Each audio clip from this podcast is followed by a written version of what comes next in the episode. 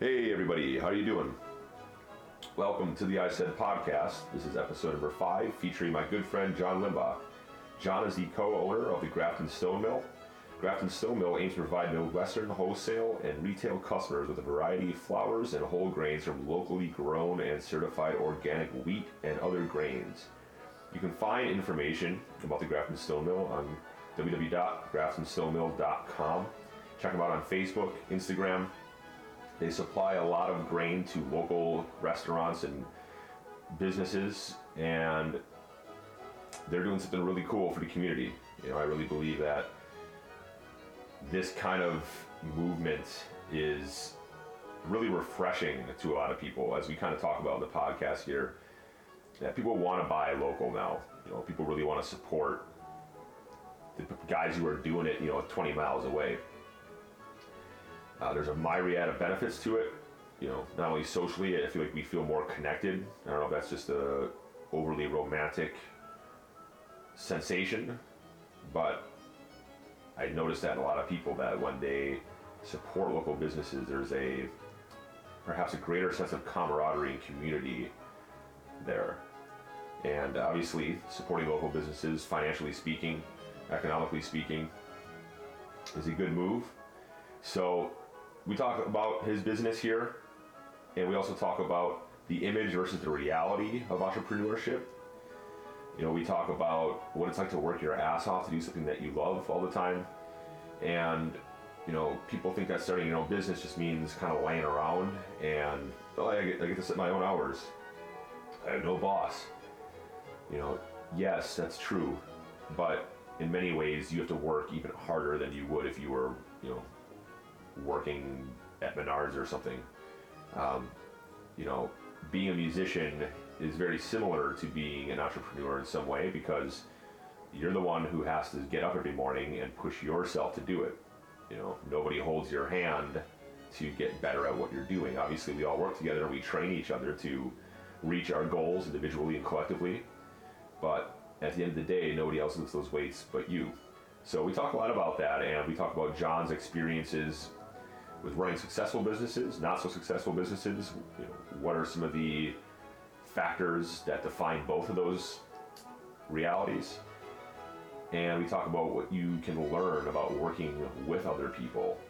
I think this is a huge highlight in this podcast is relationships are everything. You know, obviously a lot of people become hermetical in some way, that's a word. Uh, if it's not, I just made it up and I like it. But you know, people like to think they're individualized, you know, that they don't need anybody, and that's not true. We all need each other, and we have to, we're all working towards something, right? More or less. So, how do we treat each other? You know, how important is that, again, to reach our goals collectively and individually, but also just to enjoy what we're doing? Because life is uh, very strange and often can be very difficult. So, enjoy the podcast. Again, you can find information about the Grafton Stone Mill, www.graftonstonemill.com. You can visit their Facebook page and their Instagram account. Hope you enjoy this one. And I would love to actually have John back on it at some point in the future because we could have opened up another can of worms from any one of these questions that were dissected. Uh, I feel like there's a lot here to talk about. It's a fascinating world to me. I've always been interested in people who kind of you know take command of their own path by starting up their own band or business or whatever it is. Uh, have tons of respect for people who have the guts to do that, and just always been interested in it. So I really had fun with this one. Hope you do too. Take care. Okay, welcome, Mr. Limbach. How are you this morning? Great. How are you? Doing well. We were just talking about engine company number three. Fantastic breakfast. Fantastic breakfast. Morning. Go eat there. Absolutely. this podcast is there. unofficially, and by my choosing, supported by engine company number three. so you mentioned that uh, this week was crazy busy for you. Mm-hmm. Can you explain to us a little bit about what you're doing right now with your business and what your business is currently about? Sure. So my business, my partner and I have a business that uh, we mill organic grains uh, for flour to bakeries, restaurants, and distilleries uh, right now throughout Wisconsin. And we've had it for just shy of two years and really starting to gain some traction and having a blast, meeting great people, making great contacts, and feeling like we're making a difference in the food scene here in Milwaukee and hopefully Wisconsin and starting to get throughout the Midwest. Oh yeah, so you're doing like Illinois, Minnesota now, and Iowa, trying to get get a branch Trying to get in there, bit absolutely. Yeah. Especially in the uh, distilling market. Sure. What's the market like for that? I mean, when, you started it, was it something that you said or you looked at and said, "This isn't a whole, this isn't a, a saturated market. You know, this is something that I could actually clear a new path with." It, it felt like there was an opportunity here to own our home space near Milwaukee. There wasn't Yeah. anyone that was really in the market here. Uh, there is over near Madison, certainly in the greater area, but we felt that we could own our space here, have a legitimate business that can grow, and then just expand it further um, as time moves on. Right, right, right. And the, the way that I, we started the business was neither my partner or I have an agricultural background. And, um, you know, I read an article in the Milwaukee Journal Sentinel in April of 16 about a guy down in Racine growing this heritage wheat. And I read the article. I thought, well, that, that sounds kind of cool. That's an, that's an interesting deal. And uh, talked about uh, with a friend of mine who's turned out to be my business partner. And initially, we thought we would just plant some of that wheat, and that would just be a cool thing to do to grow something that hasn't been really ever grown in the state of Wisconsin. And once we decided that that probably wasn't the right thing to do, um, we thought there might be an opportunity in milling. And uh, you know, like I always say, Google is your friend, and we Googled what that looked like, what that would take, you know, what sort of competitors are around here, what are people doing with this business around the country, and we thought, well, there's an opportunity here in Milwaukee, we can do this. Oh. So that's how that's how we started it. What was the process like in committing to that? I mean, was this something that you were you wavering between other ideas, uh, other startups at the time, or was this pretty much No, like I there was was- nothing really going on? And There was not a ton going on, so I was, you know, saying to the universe, I'm open to something. yeah, and it uh, steered me in that direction. And yeah, open to it, and it was full steam ahead. Made some phone calls to uh, some farmers in the area to see if we could get anybody to buy into our concept, and luckily found a really good partner here locally right off the bat, and that helped us immensely learn the agricultural side of what we're trying to do. right. And um, it's been sort of full steam ahead. Yeah, so you work a lot with farmers, of course. How is that? I mean, like, what's it like? Because I mean, you get to see their business in a way, right? I mean, it- what's it like compared to yours? I mean, is there any um, similarities, or are there any drastic differences in terms of seeing their market and seeing yours? What's interesting in the organic space that we play in, um, f- typically farmers love to plant corn and soybeans. That's that's where they make their most money typically. But as part of having an organic farm and an organic farming plan, you need to have different crop rotations. You need to plant small grains, um, just different legumes, different, you know, lots of different things. So they look at us as a ready market for some of those things that they need to plant as part of their overall plan. So I need them for the grains, just like they need me um, for their market. So it's a really symbiotic relationship. Right. It works out super well for all of us. And um, just really enjoy the farmers and seeing what they're doing and seeing them get excited about being able to see their grains, their crops in the local scene Oh, as yeah. opposed to just putting it on a semi, goes off to some other mill in the middle of the country or overseas and they have no idea what they're doing. And now I can take my farmers to our restaurants and our bakeries and our distilleries and say, here's where your stuff is going. and they think that's really cool because they've Oh, yeah. been able to do that. Yeah, yeah. I mean, that, that's um, that's a growing. I don't know if you view it as a problem, but as far as like the kind of the corporate farming, I mean, I imagine that some of these small, small town farm, small town, small time, whatever, whatever you want to call it, these farmers that you work with, they probably look at you guys as kind of like a saving grace in a way. Absolutely, I mean- for sure. Yeah, because these fields they always have to plant something different, and many times they'll just plant something or leave it fallow, and then um, turn it under and leave it sit for a year, and then go back and you know plant those corn and beans. So they're really excited to have us, because they're able to, you know, better work on their local farm environment by planting these different things. Right, right. Yeah. So you've been working in your own businesses for how many years now? I started our first other business was back in 2007. So I've been, I guess, an entrepreneur for 10 or 11 years at this point. Okay. And what was it like leading up to that? Always worked for somebody else. Worked for um, a large corporation right out of college, and then worked for um, an extended family business for about seven years, which was really fun. We uh, had a really interesting business from what 1998 to 2005 when I left, and it continued on. And uh, that's sort of where I learned to be like, oh, this entrepreneurship thing might be for me. Oh, This sure. it's really fun. And uh, ultimately, I'm not a good employee.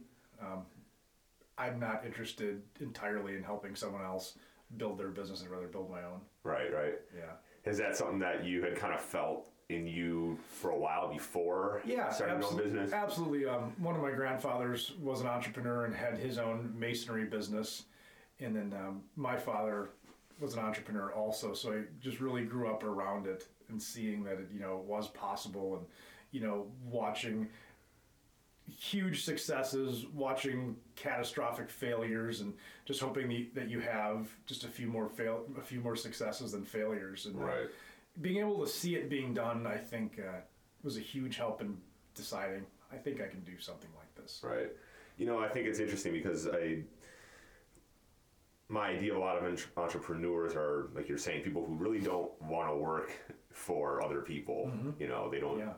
They're not really happy about it, and when they're doing it, they're not really good with it. You know, like you know, being being a musician in some ways is kind of like halfway to that, I believe. I mean, because you're obviously you're still working. I mean, we're all kind of working for Probably somebody. further than halfway.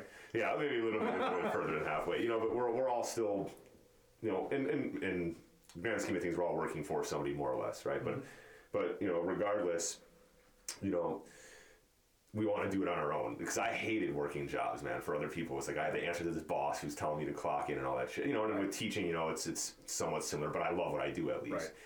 You know, so and my mom has always been like that more or less. My mom had her own business for a couple years, so I feel like that's has kind of always been mm-hmm. in me, and I feel like that's probably maybe it's a little bit too much of a fixed mindset, but that entrepreneurs have always had that kind of drive or that kind of default setting. Mm-hmm. Now, I'm sure there's people out there who loved working for people, but at some point they said, oh, I'm going to go and totally tackle my own thing, right? Mm-hmm. Um, well, the world needs both, right? Right, absolutely. So, with that said, though, what are some misconceptions about entrepreneurship as far as personality types or in terms of what's required to be successful, whatever that may mean? Mm-hmm. Yeah, what are some main misconceptions that you've seen and have also had yourself over the years? Oh, I think I think there's a lot of misconceptions. I think there's a misconception of that. Um, you know, you can pick your own hours. I think there's a f- fun phrase. It's like, oh, I want to be an entrepreneur, so I can only work half days. You can pick any 12 hours you want, and that that's a good representation of you're just always at it.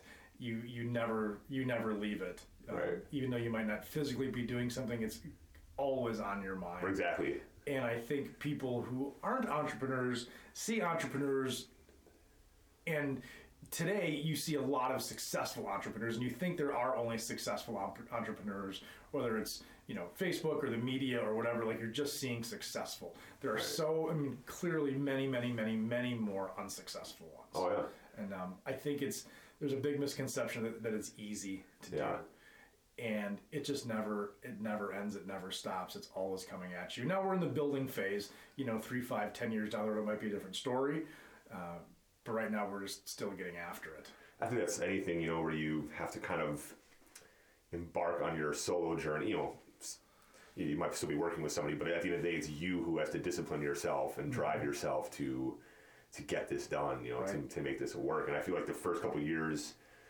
for several years, whatever of, of any endeavor such as that, there's going to be this. I, I always have to be engaged in this because if I don't, it will fail it, it, it's it's gonna fail and and it's it may never be to the point where I can just sit back and just kind of just watch it all from a distance. You know, same thing with like musicians. I mean, obviously there's musicians out there who get to a certain point where they don't really need to practice all the time. You know, mm-hmm. they're they're good enough where they can gig consistently and all that. And I'm sure the same thing with business, where there's a point where you don't need to be, you know, in it every day every you know 12, 13, 14, 15 but it hours a day. takes such a long time to get there and, and that goes back to what i'm saying about media and presenting entrepreneurs is you when you ultimately see someone being successful you so often don't have any idea how many years it took to get to that Right. position right you just see this end product where it's like oh that looks fucking amazing i'm gonna be an entrepreneur i'm gonna live in that awesome I got house. this now." this is no problem you know? and I, I think we do a bad job of just saying how hard it is and just how much you need to live this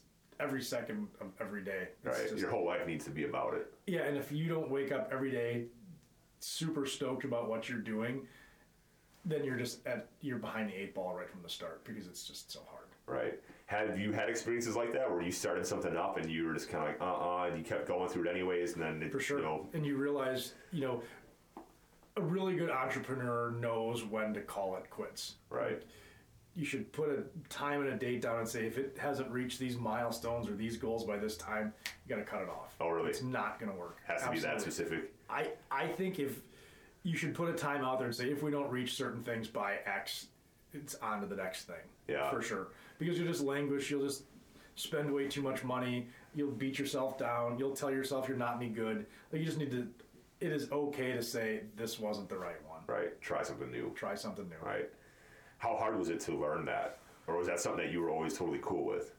It is hard to learn it because it's not human nature to like sort of sell a losing position, right? Yeah. No one wants to admit failure, and if, even if you keep doing it, you know, shitty, you're still doing it. and You can still tell people you're doing it. Yeah, I'm right? still in it. I'm still in it. I'm, it's gonna happen. It's gonna happen. Well, Right. it's probably not gonna happen. Right. You know, we all know when some when the expiration date has Right. passed. Well, and I think failure is such a essential part of the human experience. Yeah, you know, and that's in, in kind of in this microwave society where again we want everything now. We want it to be successful without any of the struggle. Mm-hmm. Failure is the last thing I think we want to embrace and feel good about. But I mean, you look at all the. I mean, Jordan never lost a championship, but he got his ass kicked in the playoffs several years before he got there Yeah. you know, fa- I mean, it's rare unless you got guys like Tom Brady, you know, who won it right away, you know, but it's, it's rare that you, I mean, in, in so many fields. Right. And, and when you don't fail, you know, when you don't, Well, and you have to have the crushing defeats to enjoy the fruits of your victory. right, and it just, it just gives you a greater awareness as to who you need to be, what you need to do, and, and, and what the standard is for excellence. Um, is that something that you've also been aware of for a while? Like you know, when you were when you were working with the businesses that you're working with before you did your 1st company, were you aware that okay, there's a really high standard here that I need to operate on, and I need to push myself to it, or was it kind of just like, all right, let's just check this out and see how it goes, or what was your drive like in that regard? Uh, drive when I was working for someone else. or you know your drive to let's say I want excellence, Yeah. you know, um, and but I'm also going to embrace failure. Yeah, that's funny when you say that because I'm like, I don't see myself as someone who strives for excellence. Yeah, I, I have a hard time even grasping that concept. I guess my idea of striving for excellence is, you know, putting those goals and milestones out there and hitting them. And if that's then my definition of excellence, I guess that's what it is. yeah, um, So in those other businesses working for someone else, they clearly had set those examples and set those expectations, not only for the employees in the company, but of themselves as individuals. yeah, So you see that and you say, "Oh, wow, that's a lot of work to do that." I hope the payoff is ultimately worth it. And I think that a lot of times about our business, I'm like, okay, let's say we are wildly successful, whatever definition that is. Has that really moved my needle? Does it? Has it? Will it meet all the hopes and dreams that I had of having a successful business? Right. That's one of the scariest things about Yeah. being a successful entrepreneur. Somebody's like, well, I hope it. I hope it meets what I hope I thought it was going to. right. Yeah, I was about to say, you know, with with the whole idea of excellence, you know, that can be such a cloudy area for I think a lot of people, Yeah. especially you know, in this kind of bizarre, everyone should be happy all the time, you know, period in our culture. Um, striving for excellence can mean a million different things, and it can also be completely void of depth or fulfillment. Mm-hmm. Um, but yet, we still want to do a good job, and we still want to meet our goals because that's what's going to make us. Well, that's what we think is going to make us fulfilled. Mm. So, how do you do that, but also still stay relaxed and present in the moment where it, it feels good? Like it's stress. It's a healthy stress level, of course, because there's mm-hmm. gonna be and it's got to be. Yeah. But to the point where it's not like I'm, I'm going insane here. You know yeah, I think it's like anything. I think you spend time surrounding yourself with people and things that you really enjoy and get a lot of fulfillment out of, so you can take that back to your work and use that as to, I guess, lean up against right. when things are tough. it's uh, fuel. You know? It is fuel. Yeah, yeah. Absolutely. And, um, you know, we should all be doing more yoga. We should all be meditating more and doing more mindful activities. So when we are in those places, where it gets tough, again, we have something to go back to and, you know, just breathe, breathe through this. Right. It's, it's going to be fine, more than likely. Right, because how many stories have you heard of people flaming out because they just were on 10 all the time? Right. You know, never knew when or how to scale it back so that they could actually come back to their work with a little bit more focus and. Yeah, we don't do a we don't do a good enough job helping others understand that that's like a huge part Yeah. of the life in general, but of certainly entrepreneurship. Like these are these are hard, lonely places, islands that you're going to be on sometimes. Right. Yeah, I think yeah we, we look at work ethic now as like you just I mean it's probably always been like this maybe since the industrial age. I don't know. I'm, I'm not really well versed in my history like that. I should be I should be I should be speaking about it. But you know like there's it's the it's the classic thing. You should just work hard no matter what. I mean you know you just, just you suffer suffer to work you know or work Right. to suffer you know that whole thing and like that doesn't that kind of defeat the purpose of starting up your own you know your own endeavor your own enterprise is like Yeah. this you know obviously it's going to be hard work but i want to do this because it's more fun than working for that guy Correct. you know Yeah, I mean, as an entrepreneur, like I don't necessarily want to enrich somebody else. Right. Enrich myself, whatever that enrichment is. right right so how is you work with outpost right i mean you guys deliver grain to outpost and Uh, I would love to deliver grains to Outpost, but Okay. a competitor of ours does. oh gotcha gotcha yeah how, how do you work with that i mean how do you i mean because going back to music I mean, there's a lot of similarities between music and, Yeah. and, and your field you know so how is it working with competition because if i look at a competitor you know if i look at people's competition and it's true to a degree mm-hmm. you know these people are getting jobs that i may not be getting Yeah. but I also can't be like, oh, fuck you, you know, and you're Right. taking my job. It's like, how do you define that healthy sense of competition? So? I think competition, depending on the saturation of your market mix, determines like your outlook on competition. I know our competitor out in Madison has been at this for years, and he's done a really good job of sort of spreading the word and the vision of local organic grains into our food systems. So he's made our job immensely easier because he's been out talking about this for years. And I think this market, whether it's Wisconsin and growing out further than this, is there's so much room for growth and people want to do eat local, healthier, right. have better options. So competition in our standpoint there is it's it's really good. There's room for us and probably more. Oh, really? So I don't mind our competition. Now that's that's the that's in the grand scheme. Now we have accounts that I know that we're directly competing against our competitor, and you know it comes down to like any competition: pricing, service, quality, product, all of those things. Uh, so it's a little bit of like a Samsung Apple relationship on some level Okay. as well, where it's like, and, and we we buy grain and buy service from our competitor Right. kind of have to, right? kind of have to Right. until we're fully scaled up and we're getting there. Is that a common practice in businesses? You know, where you're, you kind of buy from your competitor to a certain point. I think so until you get to a certain point that Right. you just obviously don't need to, but uh, as you're growing, you need to manage your cash, manage your capital expenditures, manage your equipment, and if you can't do it all, you're going to have to lean on others, and chances are they're going to be your competition. Yeah. You know, so in, you just never want to say anything bad about your competition. These worlds are so small, especially nowadays with social media. Like, you just can't have private conversations or say anything bad about anybody. Right. It just gets It- around it- too it quick. I'm sure. around. I'm sure in the music industry as well. Oh yeah, man. Oh yeah. You know, it's like especially you know being in a small enough town. You know, if we were in LA or New York, you know, I bet we'd be surprised how small they are as well when you get. yeah, you know, I bet you you know the community might be smaller than we think, despite its city size. Right. You know, here in Milwaukee, it's like everybody knows each other. Yeah. You know, and everybody in some way, well, not everybody, but you know, most people know each other, and most people have heard or studied or seen their musician on their instrument. Like, how many drummers have I seen play live, or a couple that I've studied with, and it's the same thing as like. I don't directly see them as competition because I'm not out there like trying. I'm not. I'm not that drum kid right there saying, "Oh, I got to be better than my teacher," you know, because I got like there- I never have that.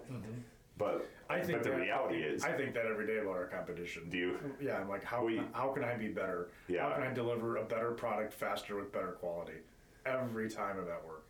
It's a tough thing, man, because it's like I, in some sense, it makes total sense to think like that. Mm-hmm. But on the other side of the token, I feel like if you're not if you're not beating your competition, all of a sudden it becomes like this unhealthy drive. Have you have you experienced that side where it's like the kind of suffering that always focused on competition may bring? I don't know. Maybe it's different for music. You know, where it's like if I'm looking at another musician. I know, I'm and I'm thinking about him in particular, and how I got to be better than him, and how he's not good. Then I'm kind of always at this like attack and def- defend kind of mentality. Right. Um, I don't know if that's different in, in what Yeah. you do. You know, Probably, I would imagine it is I ways. guess it, I guess it varies. A lot of times, you just can't care what your competition is doing. You just need to put your head down and do what you do and do it really fucking well. Right. Because it ultimately doesn't matter what your competition is doing. The You more time you anyways. spend thinking about them is time that you should be spending on your own product and your own vision. right. So, um, you know, at some level, it's a waste of energy. Right. So you just have to sort of say, no matter what I'm doing, I'm doing it to the best of our ability, and let the chips fall where they may. Right. Yeah, but that's a good point too. On the, on the, on the other side of the coin is that you- I mean you have to be aware of what else is out there because otherwise, you know, if I just show up this gig like, I don't- there- there's no fucking standard here. I'm just gonna go and, and wing it. But yeah, I'm not gonna get a call back, you know, Right. for that. So Absolutely. I'm curious to know what exactly do you do, and what exactly does your business partner do? Yeah, great question. I look at myself, you know, we're a small business, certainly. So I look at myself, I'll put a label on it as the CEO, CEO and the COO. So I sort of have the vision of the company, yet I'm the one milling and directing what's happening. And I would say my partner is the CFO. And you know, in bigger corporate structures, a lot of times the CFO certainly is the guy running the business because he's handling the purse strings and managing the money and the cash flow and all those types of things. Sure. So we have really delineated duties, absolutely. And uh, yeah, again, I'm just sort of in it, making it happen every day.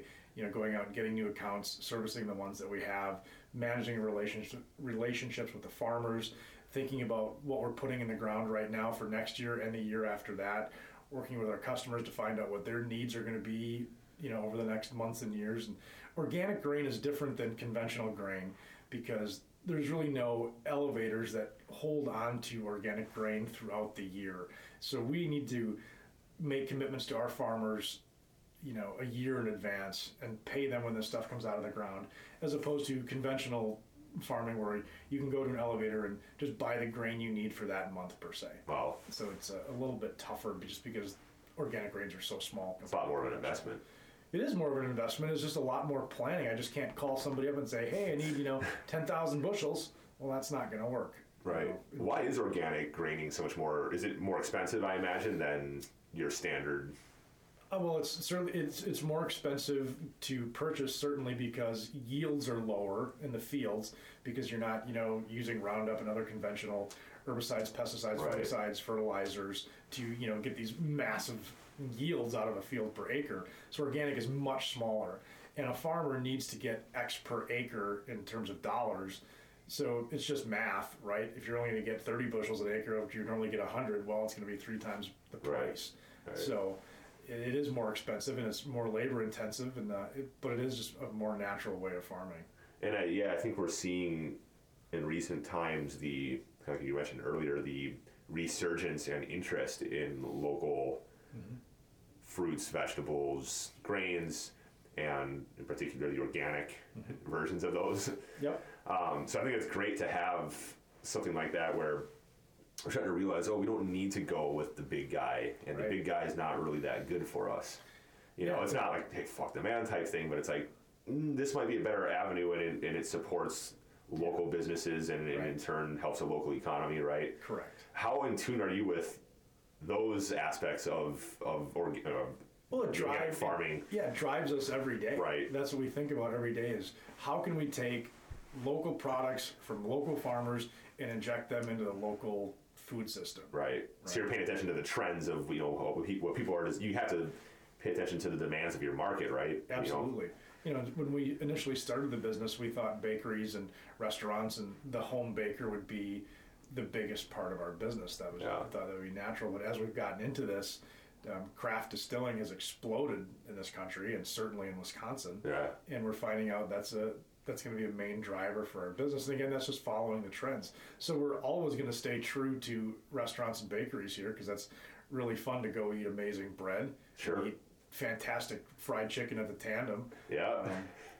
So, so those are great. But then the flip side is like, oh, I can't wait to go drink some vodka from Great Lakes Distillery Yeah, yeah. that we, you know, know was grown and harvested right in Grafton. Well, you know, I've had a really basic, probably the most basic version of that, and I think millions of people can relate to is when you grow your own vegetables or mm-hmm. whatever in your Right. garden and you pick it. It's like, oh, and you get to see it grow from the start. You know, there's something about like seeing your creation that, you know, you relied on the earth for Yeah. to develop over a period of time, and then you finally see the end result, and you say, "Holy shit!" There's, I don't know, there's just something Well, how much more did you enjoy what you grew in your garden this summer, right? Oh yeah, it was it was amazing. It was uh, to see it to, again to see it like I, I mean I planted those things when they were like an inch tall. Yeah, and you ground, took me know? out there. You're like, John, look at this. Yeah. Look what's happening here. like you don't do that when you go to Outpost. Right. Buy your vegetables. Yeah, I was looking at the cauliflower talking to the next person in line. Oh, check this out. Did you see what this guy grew? yeah, I saw that. You see that? cow- Wow, it's incredible. Oh, maybe. yeah, yeah, I wanted to backtrack a little bit and talk about relationships. You know, Okay. what have you learned about working with people in starting your own businesses? I'm a relationship person, so I'm really good at relationships, but I can't believe just how critically important they are. Yeah. Like they're other than working your ass off all the time, they're they're the whole thing. Whether it's relationships with your employees, relationship with your farmers, like you just have to be your best self all the time with the people that are in and support your business. Right, to be honest and supportive and honest, inquisitive. right Yeah, Yeah. care about them, genuinely care, uh, because ultimately, where they're at in their life is going to affect you and your business. Oh yeah. Just need to be a good person. Just be a good person. Yeah. and it'll take care of itself. Well, you know, I worked for a company. and This is another show. We we were shouting out like ten businesses here: Outpost, Tandem, Engine Company number three. Well, the next one is um, it's called the Nutman Company. Okay. It's out in uh, was it Hubertus by Holy Hill, and um, my my friend Frank Campana owns it and runs it, and I worked for him for like six months, and he knows it, and so it's not like no secret if you ever listen to this. But I hated that job. I fucking hated it, man, with a passion. Yeah. What were you doing? I was going to sell like nuts and candies at like flea markets and Yeah. like hospitals, like these like corporate fundraiser events, and like you know, I'd be sitting at a desk for hours, like in this hospital lobby, just like wearing a. Can you imagine me doing Yeah. that? I was like wearing like a you know like dress, you know, slacks and like a dress shirt. And it's, Ask me about my nuts. Right, yeah, it's, you know, to show these notes. Um, and I couldn't stand it, you know. Yeah. But I learned more working there than I ever had from any other business because Yeah. that guy, and we're good friends to this day, and I still help him out on his property. He loves what he does Mm-hmm. so much. I had never seen anybody who loved what they did to that degree. He just Yeah. loved working hard and doing a good job. And it wasn't about selling nuts. Like he didn't love candies Right. it was about oh this is a, this is a product and this is a service that people really enjoy Yeah. And like he had started way back in the 70s and you know it's a long story but my point is is that though i hated the job his love for life and work and doing a good job and like mm-hmm. making people feel good about their good job Yeah. was profoundly effective in how i've carried myself going forward in terms of mm-hmm. how i want to work when i'm working with people or for people Have you ever told them that? Well, maybe not those exact words, but you know, yeah, I, I got to pay him a call. I've been meaning to call him too. But you know, it was huge. Like, so it was an interesting like yin yang experience. It's like I hated the work with a passion, but I loved him and what he had taught to a degree that I was like, okay, yeah, this is this is a Well, good he was standard. probably a great leader, right? Incredible leader, man. He makes every. I mean, I mean, some people would disagree, but you know, some people it's not their style, but.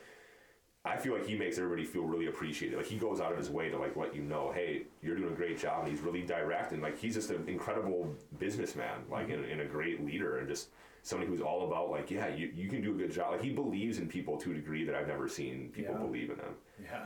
You know, so and I've worked for like I worked for a local pizza shop too for a while, which is cool. You know, he, the guy the guy had a very similar, you know, maybe not as eccentric and extroverted, but he had a similar character where he like really believed in his employees. And so I say all that because you're talking about relationships and how important they are in making these things work. Mm-hmm. To have that kind of positive support because we've all seen businesses, whether it be big or small, where the management is kind of like snotty and they're dishonest and they're not and they just Right. they're not they don't handle relationships well. Right. And what does that do to the product? It makes it worse, right? Absolutely. You know. Shows up in so many different ways, and ultimately, you know, unless the only player in a certain market, it's more than likely going to fail. Right, right. Yeah.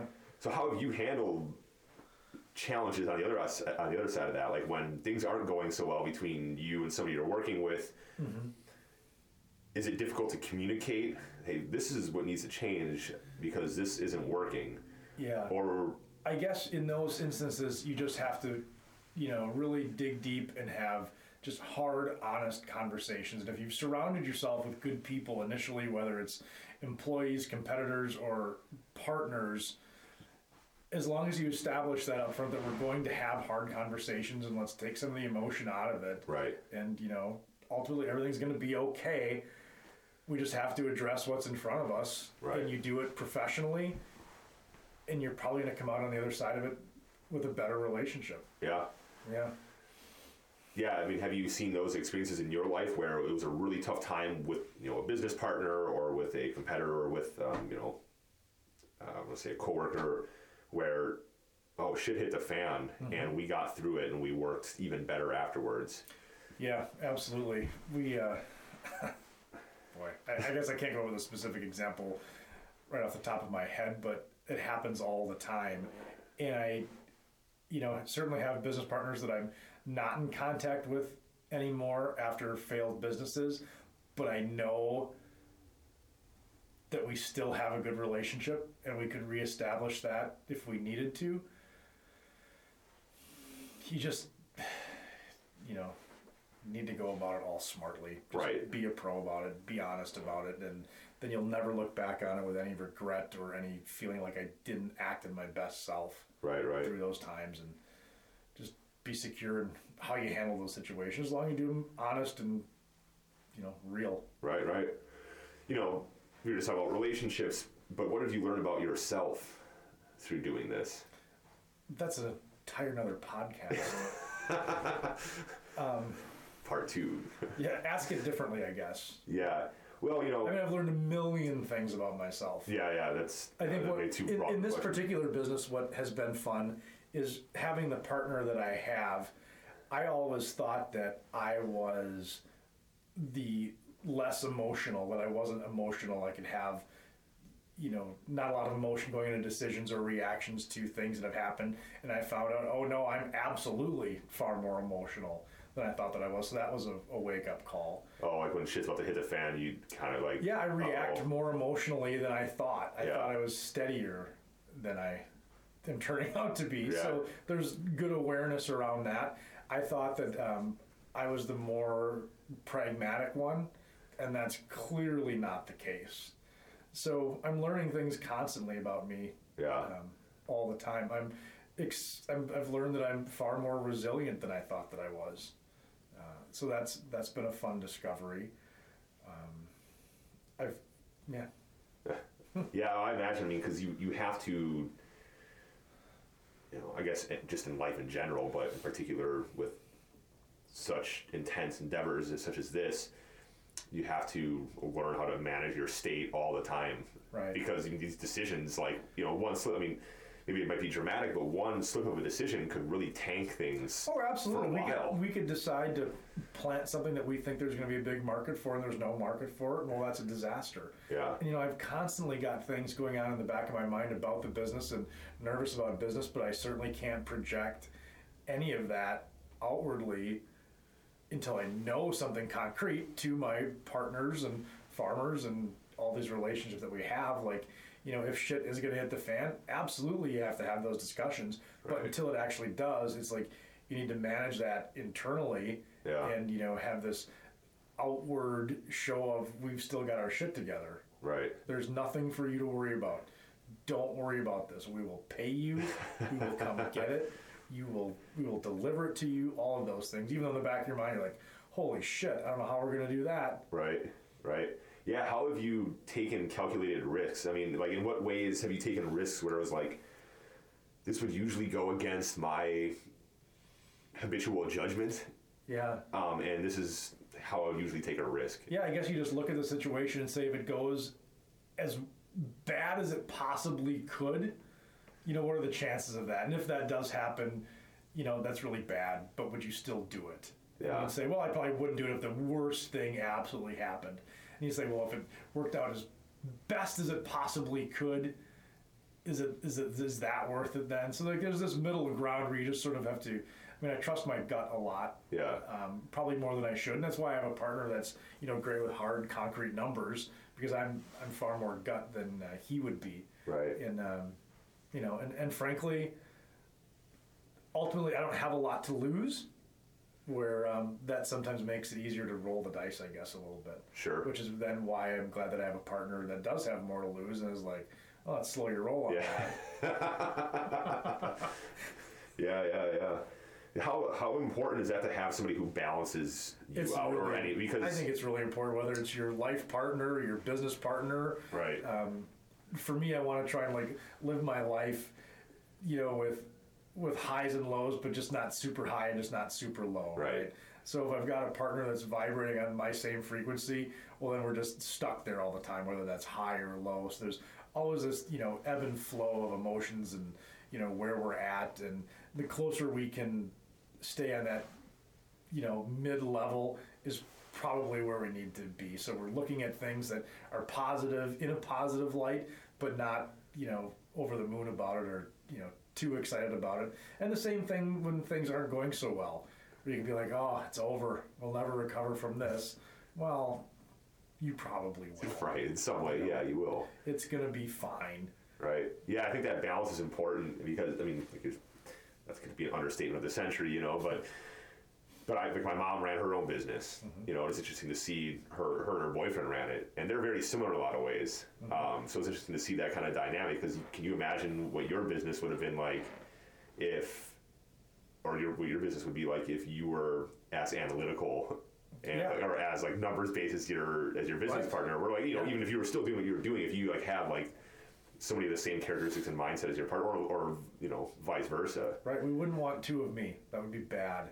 We Yeah. probably don't need two of my partner as well. Yeah, I think it's you know it's like the same same thing as a band. You know, it's like you got like four, three, four people who are like running on the same wavelength. It's like this. It might be great for a while, but when it goes down, because you know, because nobody has the You can look at history and look at all those bands. We can start to name those. oh yeah, or you know, or teams. You know, it's like Absolutely. there's so many cla- classic examples where there was like there's too many of the same Mm-hmm. person involved, and when things go great, they're great because everybody like, gets it, to- like totally gets it, and everybody's riding the same wave. Like you're saying, when when things start tanking, who's gonna be the person who has that different perspective Yeah, that can kind of balance it out? Yep. Right, right, right. Yeah, man, I, I think it's. Uh, I've always been fascinated by starting enterprises, businesses, bands, because there's something that's exciting about totally going to the unknown and being in control of your own Yeah. destiny in a way. Absolutely. At the same time, it's also really easy to get discouraged because, like you were saying, you have to rely in a lot of ways entirely on yourself, mm-hmm. right? So, I mean, when you wake up, what's your mindset like? Do you wake up and saying, "Yep, I got this today. I totally," or or or is it kind of a, just an automatic thing for you now, or do you really have to prime yourself? I do get up every day and think about what I know that has to happen. I'm like, well, get after it today. Yeah. You know, today is a brand new day. It's not yesterday. It's not tomorrow. You've got what has to happen today, and you go out and you kill it today. Yeah, and then you know tomorrow you put that day behind you and all you can really do is today. Even though i talk about lots of planning in the future and that type of thing but you know when you're planning for the future that day well that's what you're doing that day. Right. so just try to just try to amp up for every day. And uh, it's maybe getting a little bit more automatic than it used to be but things are just so varied when you're a small company you're doing such, such different things that um, i do amp up each day for what that day is going to bring or what i Right. think it's going to bring then I think that's the ultimate confidence builder because Mm-hmm. you people don't get confidence from planning goals in the future. I mean, in some way, of course, yeah, right. But I mean, it's well, it's always always fun to go check, check, check, right? Got right. this one, got this yeah, I'm one. doing this, got this. You know, I did this. Yes, you know, those are all things to help us remind us of you know where we've been, who we've been, where we're going. Right. But it's ultimately today, right? That always builds this sense of yeah, I'm, I'm doing it. I can do it Yeah. today. Um, yeah, the only reason that you're going to be able to do it tomorrow is because you did it today, right? Yeah, yeah. and I think yeah, that confidence is always found in the moment rather than always wanting it to be something that's going to happen for us or to us in the future. Right. Um, how would you teach that in entrepreneur, young entrepreneurs? Like, let's say there was a young, you know, like a 19 year old, 20 year old, whatever, who, you know, let's say was, you know, really mature and, and driven to do their own thing. What would be some key points to emphasize to them? that if you don't wake up every day so excited about what you're planning on doing, do something else. Not gonna work. It's not going to work. That would be number one. Um, I would say, unless they're a totally exceptional individual, like go out at that age and get some more experience, go work for people, go see how other people do it, see other people being successful, see other people failing. Um, you know, depending on the, the endeavor that you're looking at, maybe the first one's a little bit of a smaller scale. Sure. Um, so that's what I would think. That it's like the big piece of advice though is you've got to just be hundred percent in it. Yeah. Because it's all encompassing. There is no. I'm just going to start a business. Yeah, you know, I'll at Little Caesars and, And uh, then here's the other piece of advice: is like starting a business is a lot more fun than running a business. oh yeah, I So bet. once it's up and rolling, it's like, huh, sort of that creative. What are we going to do? How are we going to do this? Is gone. Now we're just doing it. Right, And um, as an entrepreneur, that can be tough. right. You know, you've got to put the right people into place to to do those daily activities that, as an entrepreneur, you're not necessarily built for.